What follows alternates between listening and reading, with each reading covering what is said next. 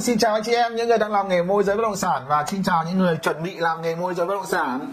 Ngày hôm nay thì tôi sẽ chia sẻ cho bạn một cái tình huống mà rất dễ chúng ta gặp phải à, và chúng ta cách chúng ta xử lý làm sao để không có rủi ro và chúng ta vẫn được cái lợi ích từ trong cái tình huống này. Đây gọi là tình huống à, khách họ đã tự xem bất động sản rồi, tức là cái, cái người mua và người bán họ biết nhau từ trước rồi. Ở trường hợp này là không qua môi giới nào cả, họ tự biết nhau từ trước rồi nhưng có thể họ ghét nhau, họ không quý nhau hoặc họ, họ chưa thực thống nhất giá với nhau hoặc lúc đó họ chưa máu mua chẳng hạn thế thì uh, họ không mua chưa mua được và vô tình uh, bạn nói chuyện với họ về cái bất động sản đó nói chuyện với người người mua chẳng hạn hoặc nói chuyện với người bán chẳng hạn là cái khách như vậy uh, hoặc là cái nhà như vậy.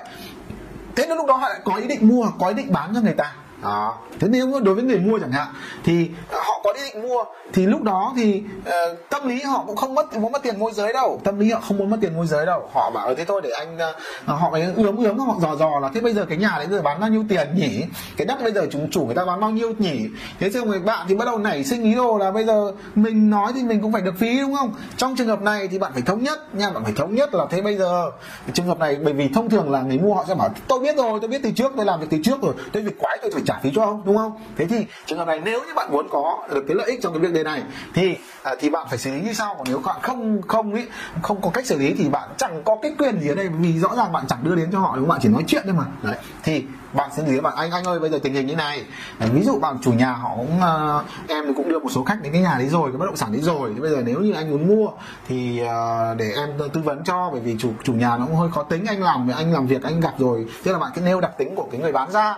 Thế thì nếu một cái bác tự có làm thì cũng được không sao cả. Thì thì thì, thì thì bác làm việc đi. Còn nếu mà cần em hỗ trợ thì em sẽ tư vấn em nói giúp cho. Thì tức thủ tục giấy tờ tức là có bên thứ ba tư vấn thì thực ra thì em cũng quen chủ nhà mà anh cũng biết chủ nhà anh. Rõ ràng là là anh bao giờ anh cũng ở cái vị thế là là là là, là, là đối đầu với chủ nhà. Vì anh muốn mua rẻ người ta bán đắt thì không bao giờ hai bên hòa với nhau được không bao giờ hai bên cùng chiến tuyến được đúng không? Chỉ có em là người ở giữa thì em thủ thì em tư vấn cho. Thế bây giờ bác định mua bao nhiêu thì em sang em thủ thì em tư vấn cho. Đấy thì có khi bạn rẻ được một ít nữa. Thì cái đấy thì bác ra lộc cho em. Đấy thì đâu bây giờ chốt lại là là là là được thì bác định cho em bao nhiêu em tư vấn cho đấy bác không phải làm gì cả bác cứ ngồi im đấy.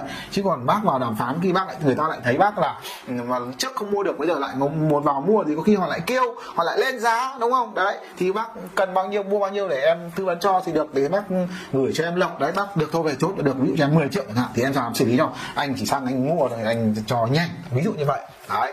Còn nếu bạn không thống nhất được nha thì bạn đừng có mơ bạn đòi phí người ta đúng không? Tôi gặp một trường hợp như này có một cái bạn bạn ấy ờ, uh, cũng trường hợp y như vậy đấy bạn ấy nói chuyện với chủ nhà thì chủ nhà thì, thì sau đó thì bạn lại quen cái khách khách khách mua khách mua lại biết chủ nhà từ trước rồi hàng xóm với nhau mà. Thế xong rồi cùng hai bên sau khi à, cái, cái người mua họ nghe thấy cái bạn môi giới bạn nói là cái bây giờ cái chủ họ bán cái giá này.